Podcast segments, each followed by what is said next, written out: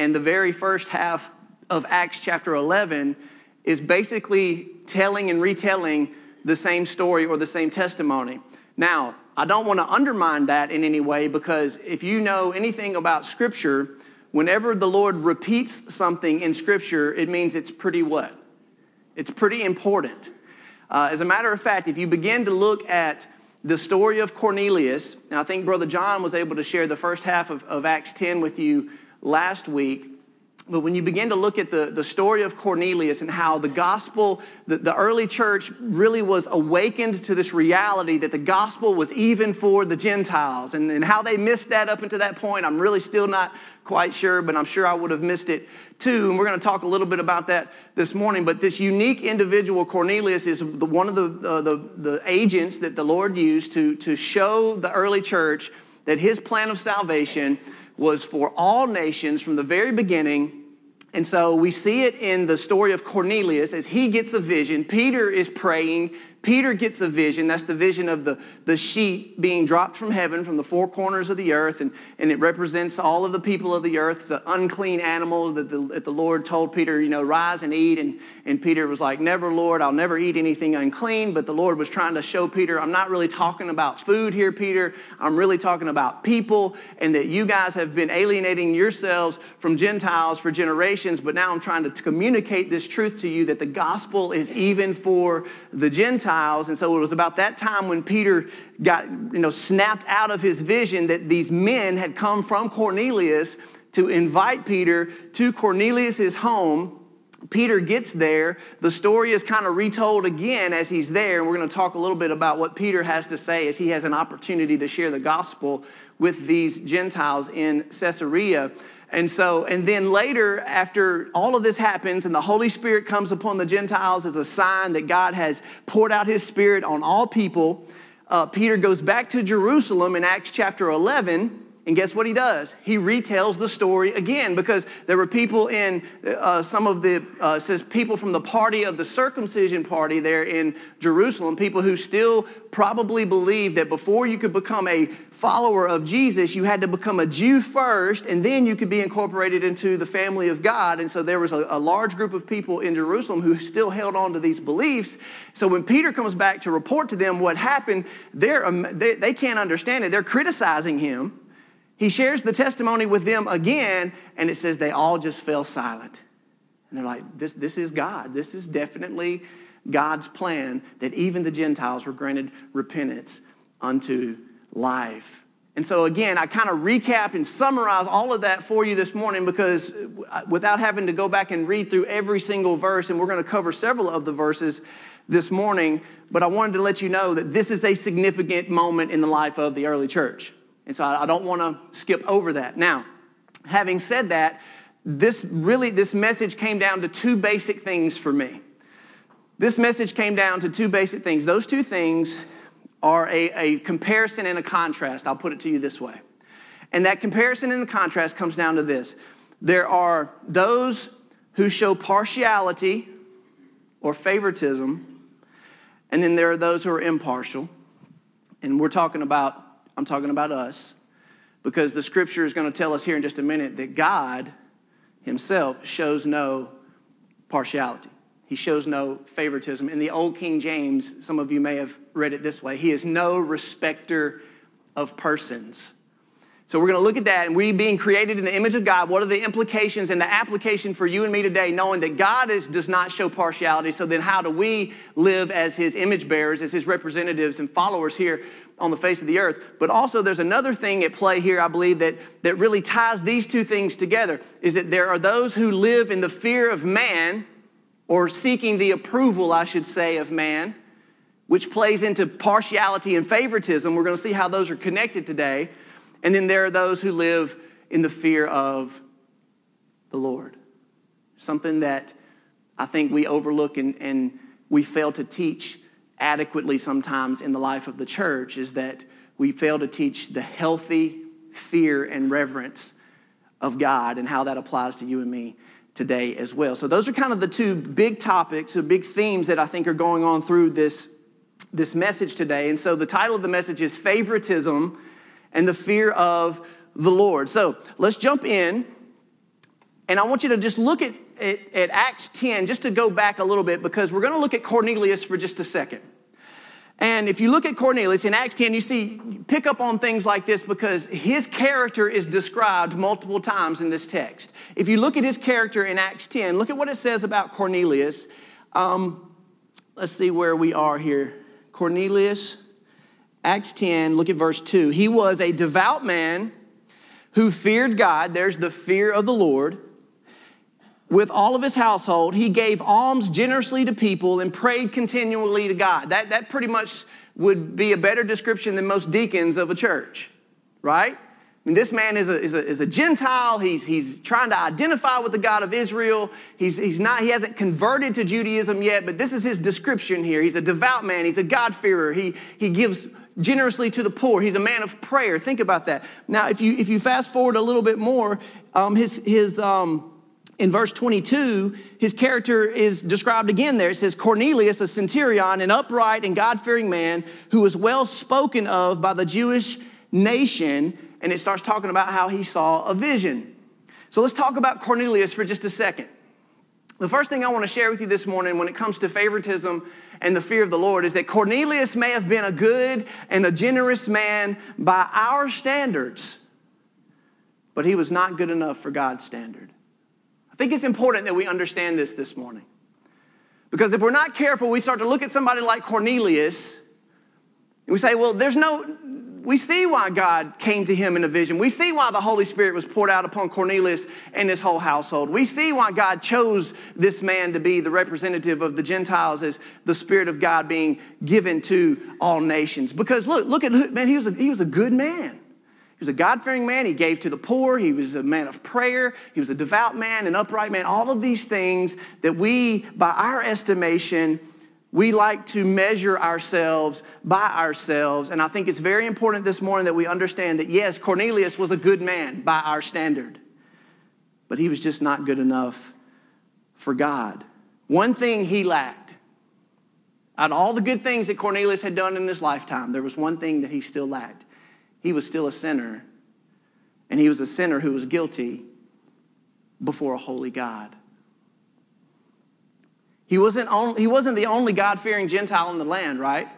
I mean, we understand even in the lifetime of Jesus, Jesus ran upon several Gentiles, even some other centurions who were God fearing men. They, they, they identified with the God of Israel. They were humble men. They, they understood that there was something different about the one unique Yahweh, the God of Israel. So it's not that Cornelius was just the only God fearing Gentile or the only God fearing centurion in the land, but for some reason, God chose him in this story to uh, give him this revelation, this vision, so that he could show Peter that the gospel and God's plan of redemption did extend indeed to the Gentiles. So we don't need to give Cornelius some type of credit necessarily with some unique spiritual status as if he was some man more righteous than others. Now, according to our standards, he may have been. But do we ever measure ourselves according to our own standards, or should we? We should not. We get ourselves into big trouble when we start doing that. You know why? Because no matter who you are and what you've done, you can always find somebody who's just a little bit worse off than you are, right? And that makes you feel better about yourself. And we're masters at doing this. So, Cornelius, yes, he was on the right track. Yes, he had good works and good deeds, but in and of themselves, they fall desperately short of God's standard, which is, let me remind you this morning, what is God's standard? Let's just go ahead and go there right now. What is God's standard? Do you know what God's standard is for you and me this morning? It is perfect righteousness. Now, all of a sudden, how many of us fall into that category? You see what I'm doing? Perfect righteousness. Now, Paul says it this way in the book of Galatians. Paul says, For all who rely on the works of the law are under a curse. Now, let me say that again. Listen to what he says. For anyone who's relying on their work or they're keeping God's law, the Ten Commandments, God's moral standard, he says, anybody who's trying to live by the law is under a what? You're cursed. Those are strong words. He says, For it is written, Cursed be everyone who does not abide by all things written in the book of the law and do them. It is evident that no one is justified before God by the law. for the righteous shall live by faith. James, in the book of James, said it this way He says, If you were perfect at keeping the entire law, which none of us could even come close, but let's just let's just humor ourselves for just a minute. If any of us could just try to keep the law our entire lives and we were perfect at every point of keeping the law and we stumbled at just what? At just one commandment. If we just if we just broke one of God's commandments, James says we are guilty of breaking it all. Because that, that would mean we are classified as sinners, lawbreakers. We'll see, it doesn't matter if you've broken one commandment or a thousand, you're a lawbreaker. You're a sinner. And so that's what we have to be conscious of when we read a story like this and we think about who Cornelius was. And yes, he was a good man by our standard, but we must realize that our criminal record, when we think about adding up the things that we've done, breaking God's law, failing to do the things we're supposed to do, doing things that we're not supposed to do over time, is far more extensive than we could ever care to admit. And according to God's word, if we're, we are cursed if we're relying on our own good works to get us to heaven. Any type of moral uh, um, improvement or moral effort on our part, trying to earn our way or work our way to heaven, God says, you fall under a curse. Why? Because His standard is perfect righteousness. Now, that's why the gospel communicates something called substitutionary atonement that there must be an, an, innocent, perfect, spotless sacrifice in our place so that his righteousness can be credited to our account. That's what happens at salvation is that there must be one that lived a perfectly righteous life, who met all the standards of God's law, who lived this life that we could not live, and through faith in that one, then his righteousness is then applied to us. That's what it means to be justified before God. We need to always understand that. And of course, the good news is as we light the Advent candle, as we look at the life of the Lord Jesus Christ, we know that there has been only one person who has ever lived and ever walked on the face of this earth who was perfectly righteous in everything that he said, did, thought, even the motivations of his heart were right before God, and his name is Jesus. That's why he's unique. That's why Cornelius needed someone, just like you and me need someone, to live a perfectly righteous life for us because we can't do it. It's been said that even good men in the end still need a gracious God because we can never be good enough. Um, Andy Stanley wrote a little book years ago, and, and I don't agree with everything Andy Stanley says, but I, I read this book one time, and it was a very good book. And it was basically, it said this the title of the book was How Good is Good Enough? And I want y'all to think about that for just a second. If any of you are in this room today and you're thinking that because of your good efforts and your good works and because you think you're a good person in any way, form, or fashion, let me ask you this question How do you know when you've been good enough? At what point in your life do you think that you've done enough good to earn your way to heaven? And really, if we're trying to earn our way to heaven by our good works and doing good deeds, I want you to think about it from this perspective as well. Basically, what we are saying is, is that God, because of what I've done, you owe it to me now. Because I've what? I've worked for it. Isn't that how work works? When you work for something, you deserve payment. You deserve to get paid back something. So when we work our way to heaven, we're telling God, okay, God, I've done all these things. I've done a little bit more good than I've done bad in my lifetime. So now that I stand before you, I'm counting on you to give me what I deserve because you owe it to me. Now, when it's put in that way, most of us will say, man, I would never think that. But you know how many people in this world, basically every other world religion, teaches that form of system. If you do enough good, if you keep say enough prayers, you give enough alms, you, you go to the temple enough, all the things that you have to do, then in the end, God's going to outweigh your good from your bad, and He's going to owe you eternal life. That's completely opposite from the gospel. So, Cornelius, yes, good man. And you know what? I see it in the church a lot. There are people who have been within the church for years and years, maybe, maybe even brought up in the church, and for some reason, they're putting their hope and their faith in their goodness and their good works, thinking that I'm a good man. And by our standards, you may be, but don't measure yourselves by our standards. We need to begin to measure ourselves by God's standard. And at that point, you have to understand that God demands perfect righteousness on your part to get to heaven. And guess what? You're not going to get there on your own, right? That's why we need Jesus. Number two, God owes us nothing, but has given us everything in Christ Jesus. Look at Acts 10 34 real quick. So, Peter, I love this part because, again, I'm summarizing, but Peter, he gets called by Cornelius' servants. He goes back to Caesarea from Joppa. He's there. Uh, Cornelius brings Peter in. Matter of fact, when he meets Peter, he falls down at his feet to worship him, and Peter's like, Ho, ho, man, get up. I'm a man just like you. Do not worship me. He makes it clear, I'm nobody special. But then he brings him into the house, and, and Cornelius has gathered all his people there, right? So he's like, There's a special man coming to my house. I'm calling all my neighbors, my friends, my family. Everybody come. So I want you to hear what this man has to say. This is a fascinating passage to me because he gets everyone in the house. He explains to Peter how he had seen this vision and that he was to call Peter to come to Caesarea to share whatever it was he was supposed to share with him. And I bet you, if you look at verse 33, it says, I sent for you at once, and you've been kind enough to come. Now, therefore, we're all here in the presence of God to hear all that you have been commanded by the Lord. Couldn't you just hear a pin drop right there? Everybody's eyes are just fixed on Peter. And Cornelius is like, The reason that we're here is because we're here to hear what you have to say from God. Now tell us what it is.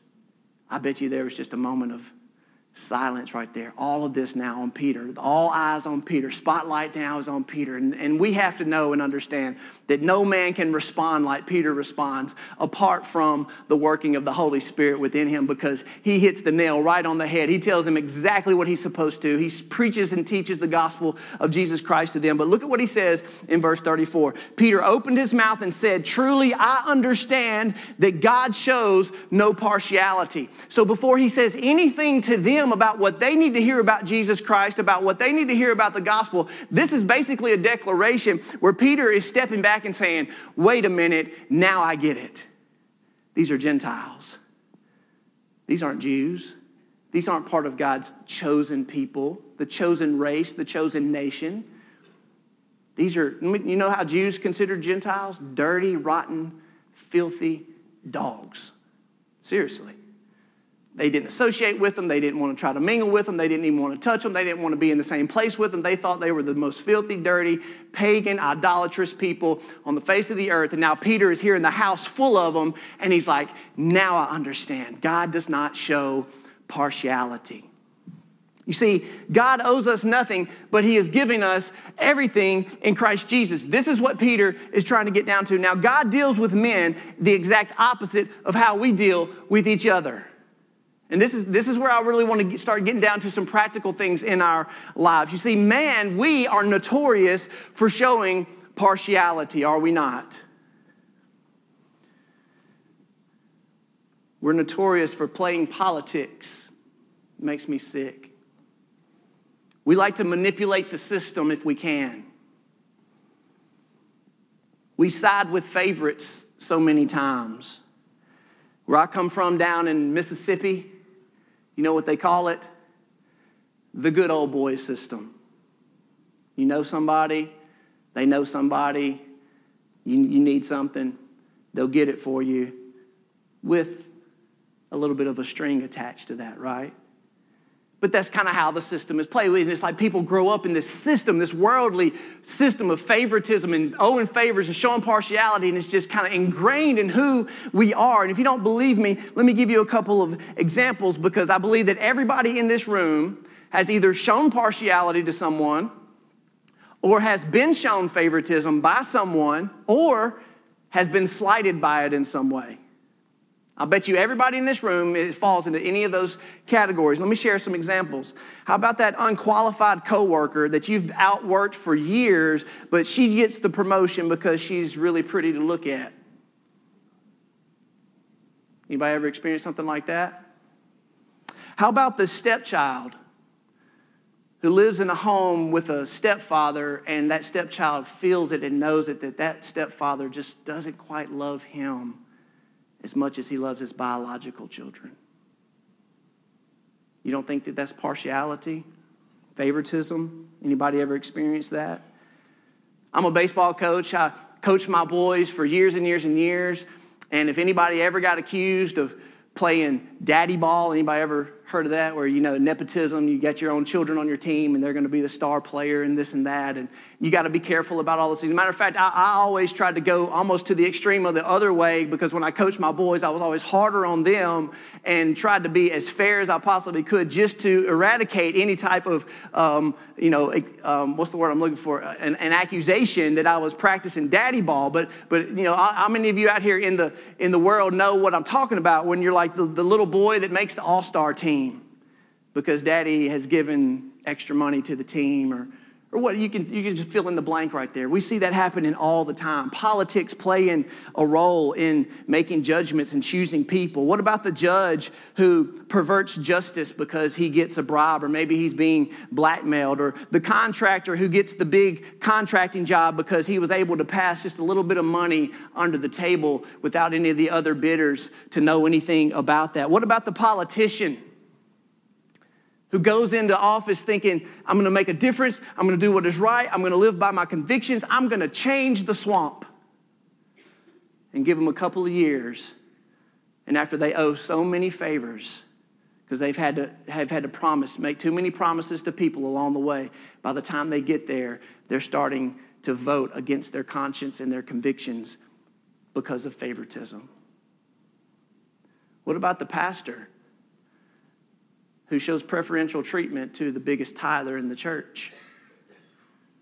These things happen in every system, on every level. It's happened to all of us, and that's exactly how man operates. And it's sinful, it's inherently wrong. It's a worldly system. It basically says, What can you do for me? I'll see what I can do for you. It's based on conditional promises, it is not based on conditional love. But what about God?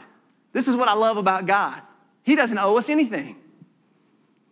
This is why God doesn't show favoritism. This is why God is not partial toward anybody because, first of all, there's nothing that we can give to God that He doesn't already have. You're going to bribe God? What are you going to give to Him? You can't manipulate God.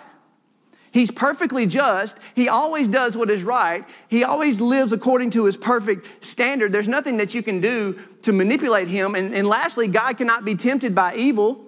So he wouldn't do us any good anyway to try to bribe him or, or manipulate him into doing something that we wanted to do. So that's exactly what it means in my, in my estimation when it says that God shows no partiality, that God does not show favoritism to us, is simply because God owes us no favors. Think about that for just a second. God owes you and me absolutely nothing which is why the gospel of Jesus Christ is so amazing. It's why we sing a hymn, Amazing Grace.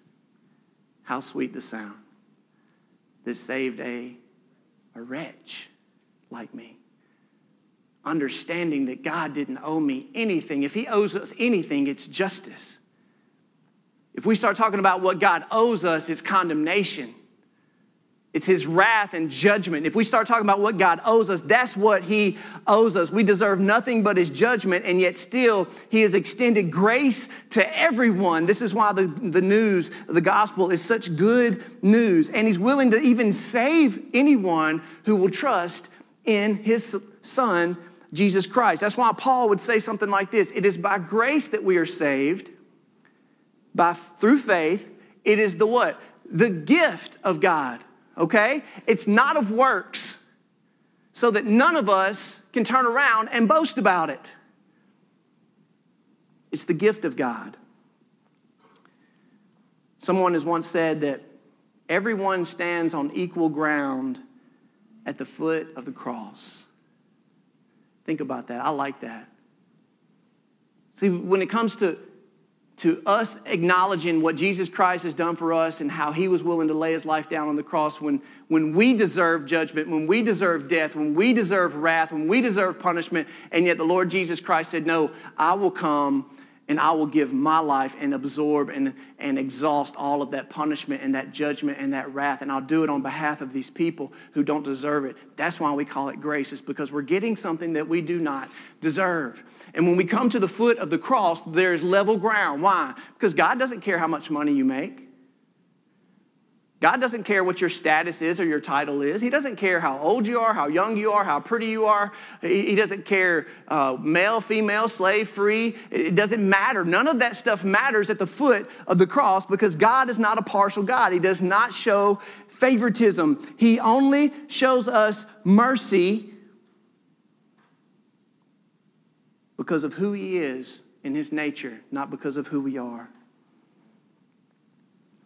And so it just happened to be on this account that God said, I'm trying to let you know, church, I'm trying to let you know, Peter, that I have extended mercy to the Gentiles. I have chosen to show compassion to the Gentiles, to the nations. These nations that you abhor, these nations that are, that are idolatrous, these nations that are pagan, that are godless. I'm showing mercy to the nations.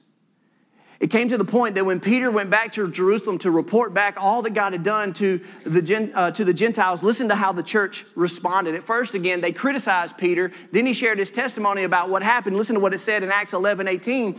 It says, When they heard these things, they fell silent.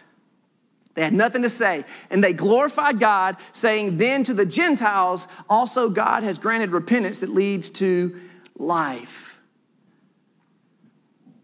Even to the Gentiles. Which leads me to my next point. So, the good news of God's salvation is for all people from every nation on the earth. I can't tell you how many times I've had a, a point like this in your bulletin. Thinking back over the book of Acts and all the way now through 10 or 11 chapters, I've probably had this very same point, I'd bet you five or six t- different times. Why? Because, guys, this is so significant that we understand that from beginning to end, God's plan, yes, he, he used the Jewish people as a chosen nation, as an instrument of His glory, an instrument of His grace, an instrument of His goodness to all the nations. But from the very beginning, you can even go all the way back to Abraham. When God made His promise to Abraham in Genesis 12 3, He said, All the nations of the earth will be blessed. Those who bless you will be blessed. Those who curse you will be cursed. And He said, All the nations of the earth will be blessed in you, Abraham in you, all the nations, plural. He didn't say this, this nation that I'm creating for myself, which he did, the Jewish nation. He didn't say it's just for you, it's just for this unique group of people. No, he said all the nations of the earth will be blessed through your seed. That's why Jesus Christ came to save people from every nation in the world. Now, when it comes to this relationship with Israel and the nations and all these things, listen, I do believe, and you've heard me preach from this pulpit, there is a unique role for the national people of Israel in the last days. I believe that with all my heart. All the covenants and promises that God made to national Israel, they're still in place, and He still will fulfill them in the future. And we do see that there is a role, a very significant role, that the nation of Israel will play in these last days. So I think it's important to pay attention to what's happening with the Israelites and what's happening in Israel. Israel, with the people of Israel. But it's not just Israel. You see, I believe that part of this whole process where you see the Holy Spirit falling on the Gentiles and we see, remember what Jesus told the disciples in Acts 1 8? He said, You will be my witnesses in Jerusalem, in Judea, in all Samaria, and then to the ends of what? The ends of the earth. And that's what you see happening. You see, the Holy Spirit fell on the Jews in, at Pentecost. And then with Philip, when he went to Samaria, what happened? The Holy Spirit came upon them, and they even see, sent Peter and John to come check it out. And they said, Yep, is for real. He saved the Samaritans. And now it's the same thing happening here with Cornelius and the Gentiles in Acts chapter 10 and the Gentiles in Caesarea, and the Holy Spirit falls upon them. And all of these were signs to approve and to validate that, yes, the, the promise that God made and the commandment that God gave to his disciples to reach people from Jerusalem, Judea, Samaria, and to the ends of the earth, all of these things are happening now. Now, I think this goes all the way back to the Tower of Babel. If you go back and you read in Genesis 10, it's a fascinating study. I'm not going to get into it deeply here, but I want to share it with you because I think it's important. If you read your Old Testament, which is very important, you understand that it was the table of nations. There were 70 nations who were dispersed at the Tower of Babel. All of those nations being led by a godless government is they were seeking to worship another God besides Yahweh. He said, I'm going to give you what you deserve, but I'm going to scatter you. It was actually a sign of mercy and God's grace that He confounded their language. He, he scattered them throughout uh, other parts of the world so that they would go form their own separate people groups and ethnic groups, and that's what happened. But think about all of the nations that were scattered at the Tower of Babel. All of them began to serve and worship other gods, didn't they? And it was right after that happened that God called who? Abraham. He said, Abraham, all these other nations, they don't want me. They're going to chase after all these other gods. But it was right after that happened, God said, That's okay, I'm going to make a nation for myself. And it was at the beginning of God's covenant with Abraham, then through Isaac and Jacob and the people of Israel, that we see God's plan of redemption to begin. And you know what He's always been about? It wasn't just for the Jewish people. God's plan was always to reclaim all of the what? All of the nations all of the nations that disowned him and went their own ways at the Tower of Babel. And to this day, if you go and you look, uh, I mean, obviously the spread of Christianity has a great impact in the world today, but you go look at uh, many of the nations today, how godless they are, how they're still following after idols, they're still worshiping false gods. And God's plan of redemption has always been to reclaim people from every single nation on earth. That's the important thing about the gospel. I believe this story right here with Cornelius was just as much for Peter as it was for anybody else. Why do you say that? Because Peter was still part of the, still had the understanding as a, as a Jewish man. He had an ethnocentric understanding of, of the world. He still believed to some extent that all the promises of God were only for the Jewish people, only for the ethnic race of Israel. And God had to get Peter's attention, one of the leaders, if not the leader of the early New Testament church. And he had to show Peter for himself that my gospel, my redemption, my plan of salvation is not just for the Jewish people, it's for everybody. It's for all the world, it's for all the nations of the earth. Now, let's just real quickly, how does that apply to you and me today?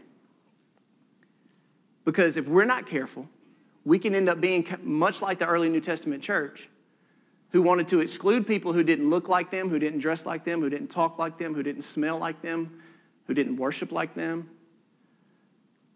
And guys, if we're not careful here in the New Testament church in Bartlett, Tennessee, we can also become exclusive like that. You see, when it comes to real ministry, we can let our prejudices get in our way, can we not? Has anybody ever struggled with that if you want to be completely honest with yourself? I bet you most of you in this room would struggle when it came down to really having to get your hands dirty and really having to meet other people where they are, especially people that don't quite line up with you or the way that you think that they should be or the, or the way that they look or the way that they act or any of those things that we measure people by because in, in reality, when it comes to true mission, when it comes to true faith, to follow Jesus Christ, to be a church after God's own heart, is that real ministry is messy. It can be very difficult. It can be very uncomfortable for us. Matter of fact, I'll go a step further. It should be uncomfortable. Because that's what this is all about. God is saying, I'm calling you to go to people that you would not normally go to. I'm calling you to love people that are very difficult to love. Now, I will say this. I want to take a step back because this church, one of the things that amazes me about this church, I feel like we do a pretty good job of that. I feel like we have some ministries in place where we really are serious about trying to make a difference and reach people where they are and minister to people who may not necessarily look like us or dress like us or talk like us. But I think for us to continue to survive and thrive right here in Bartlett, Tennessee, we're going to have to continue to do more and more of that.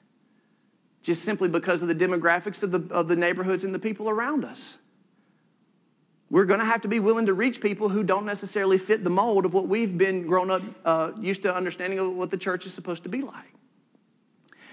I don't know how many of you know uh, the pastor James MacDonald. James is a pastor up in Illinois. Uh, he has a teaching, a radio ministry, a television ministry. Um, I read this just a few months ago. James did this. He dressed up like a homeless man outside of his church. And he was blown away by the overall response of his church. He said at first some people just kind of walked by him and didn't pay him much of attention, but he said overall the testimony of his church is that he was blown away because they demonstrated the love of Christ to this homeless man. They had no idea it was their pastor. Listen to what he said. I think it's important that you hear this. James MacDonald said this after seeing how his church responded to this man sitting outside their church. He said, Do you know that your Father in heaven is giving the same graces to the person that is hardest for you to love? He is giving it, He doesn't play favorites. He is giving the grace to everyone. If we're going to love like our Father in heaven loves, we don't get to play favorites. Now, listen to this last line, I think it's very important. By favorites, I mean, so often we love the people when there is some benefit in it for us. Wow. Think about that. How many times are we willing to love or help or show kindness to someone if there may be some benefit in it for us in the long run? But that's not the love of God. That's not the love of Jesus. The love of God, the love of Jesus is unconditional.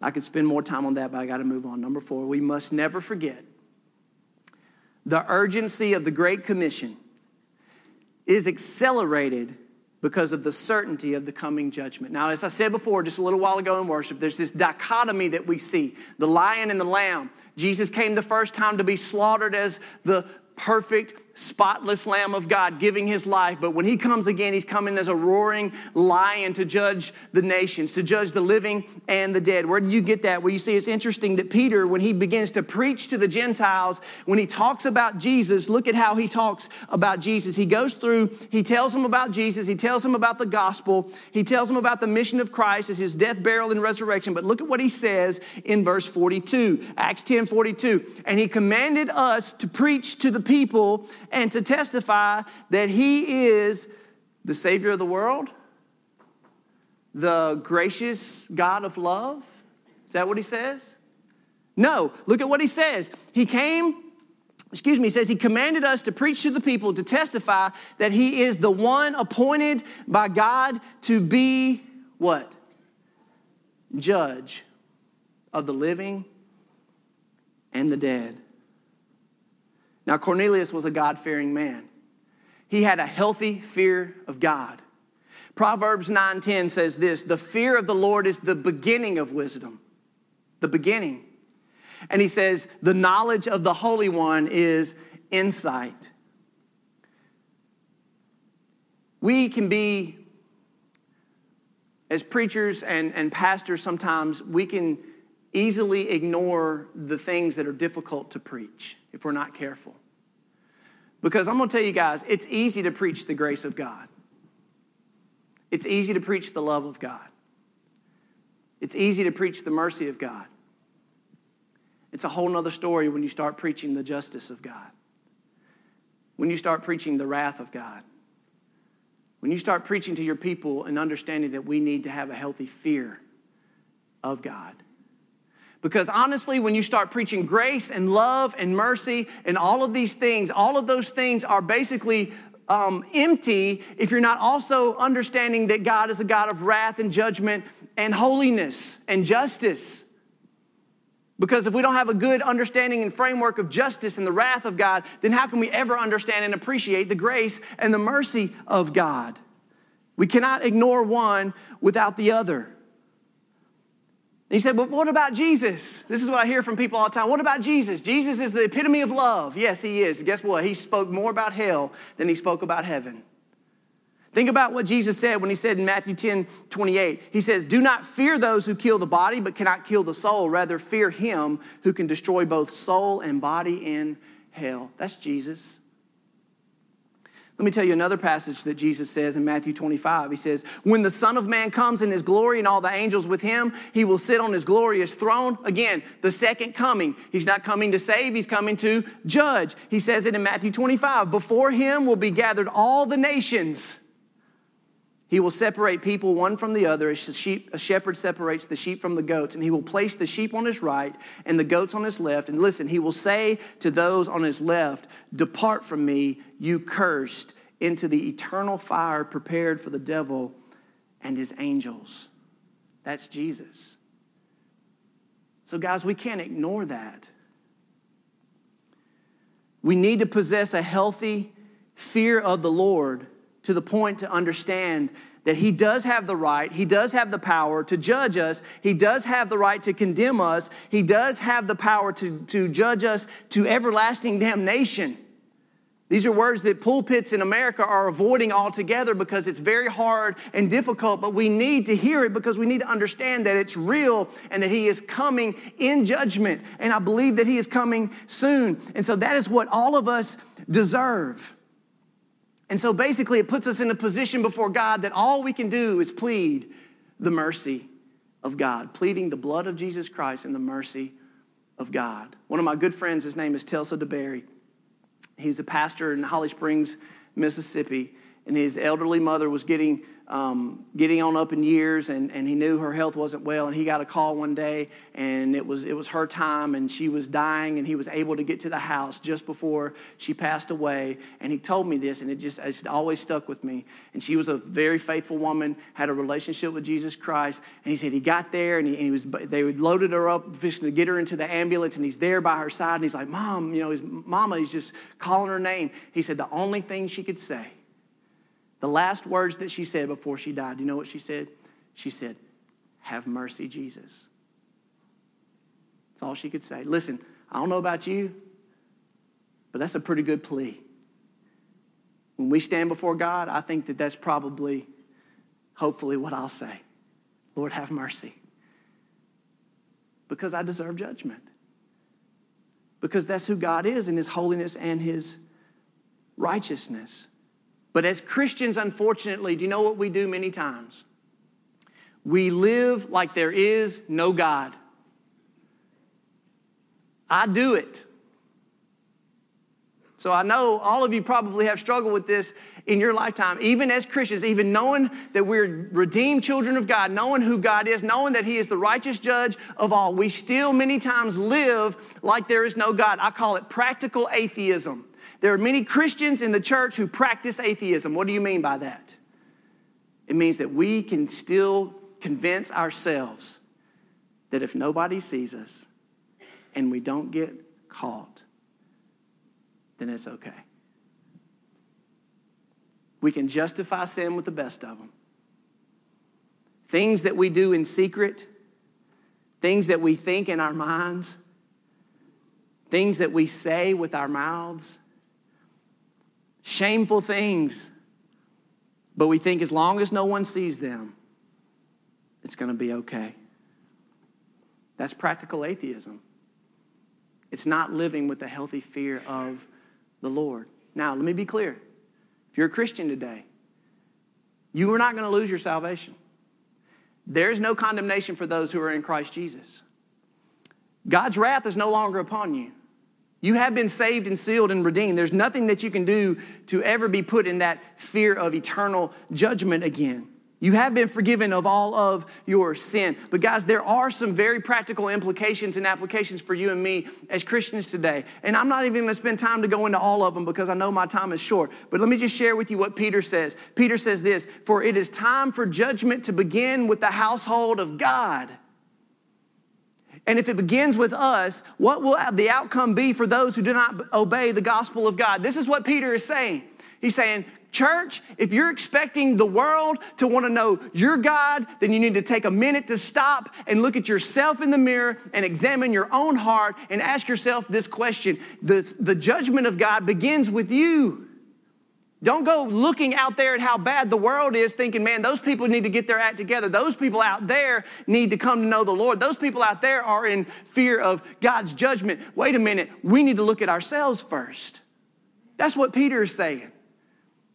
He's saying if, if, the household, if the judgment begins here in the household of God, how much worse do you think? Yeah, it will be for the people out there. But why is it that we would ever expect them to, to be anything different than lost people out in the world? And yet, when we live like the world, what kind of a witness and testimony are we giving to them? When they see nothing different in God's people, then that's just giving them further validation and justification that they're okay. You see the implications? You're not going to lose your salvation but you lose your witness.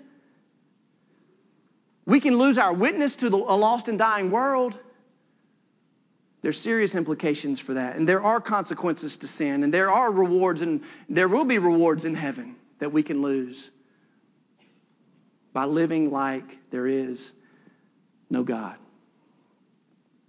As our worship team comes up, I just want to close with this.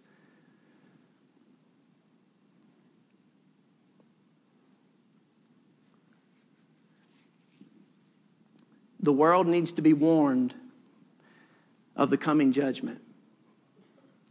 It's not a popular message. It will likely bring us hostility and hatred, but we don't have a choice.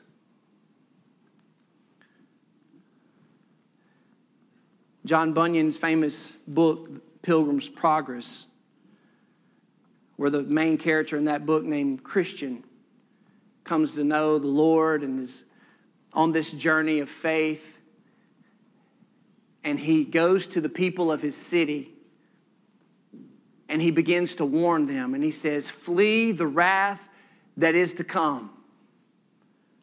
He's trying to tell them that there is a coming judgment and they can flee the wrath and they can receive mercy and they can, they can be forgiven of sin. All these things are so necessary for us understanding and how we're to relate to the world. Because regardless of whether or not we're perfect, we never will be, regardless of whether or not we're living exactly like we should be as Christians, where many of us probably are not, it still does not excuse the fact, guys, that we are responsible to declare the coming judgment of the Lord Jesus Christ because he is coming and his judgment is real. He is coming as judge of the living and of the dead.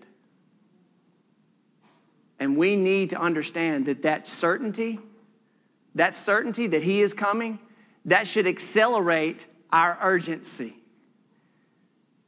It should accelerate our urgency to be able to be bold in a lost and a dying world. So as we go, Here's our application Lord, help us to learn how to really fear you again. Guys, I fail at that.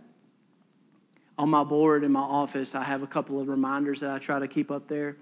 And one of them is this practice the presence of God. Now, you can look at that a lot of different ways, but I want you to think about it for just a second. Practice the presence of God. That means you can think about the joy of having the Lord Jesus Christ, the Holy Spirit living in you, and, and all the power and the, and the fruit of the Spirit that can flow through your life through the presence of God. But also, you know what it also implies? That wherever you go and whatever you do, you guess who you bring along with you? Think about that for just a second. Wherever you go, whatever you do, whatever you let your eyes see, and whatever comes out of your mouth, if you're a Christian, who's inside of you? Jesus.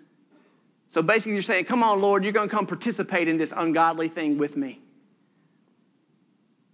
That's what we're doing. Learning to fear the Lord again, to have a healthy fear of God. Guys, we, we need that desperately because judgment is going to begin where? Right here. We have to give an account, okay? So as we sing and as we pray, I'll be up here at the front. If you guys need any counsel, if you need any prayer, maybe you need to pray right where you are. Maybe you need um, to know more about what it means to be a member of this church or want to know more about the church in general. I'll be up here at the front as always. But I want you guys to make sure that you get in a very good place right now in your heart and understand that we need a better and a more healthy fear of the Lord. And whatever you need to confess and repent, let's do that right now. Let's don't walk away. Let's don't leave this place where we're not changed this is your opportunity. So let's all stand together. I'm going to pray for us. Heavenly Father, this is a uh, it's a hard message. Many times, Lord, when we think about the fear of the Lord, the coming judgment, the Lion of Judah, that you are judge of living and the dead, Lord, and that we will have to give an account, Lord, and there's nothing that's hidden from you. Why do we live, Lord, like we can hide things? We have secret sin. And God, that strips the power in our life and that, that just breaks fellowship with you and it just brings so many consequences in our life and it ruins our testimony and it just it leaves us powerless, Lord, to live the Christian life when we have so much freedom and so much uh, ability, Lord, to live faithful lives before you because of who you are and what you've done, God. And we, and we give it away when we just live in sin and we allow these things to enter into our lives. Forgive us, Lord. Help us to, to reclaim a true, healthy fear of God. Have mercy upon us, Lord Jesus. It's in your name we pray. Amen.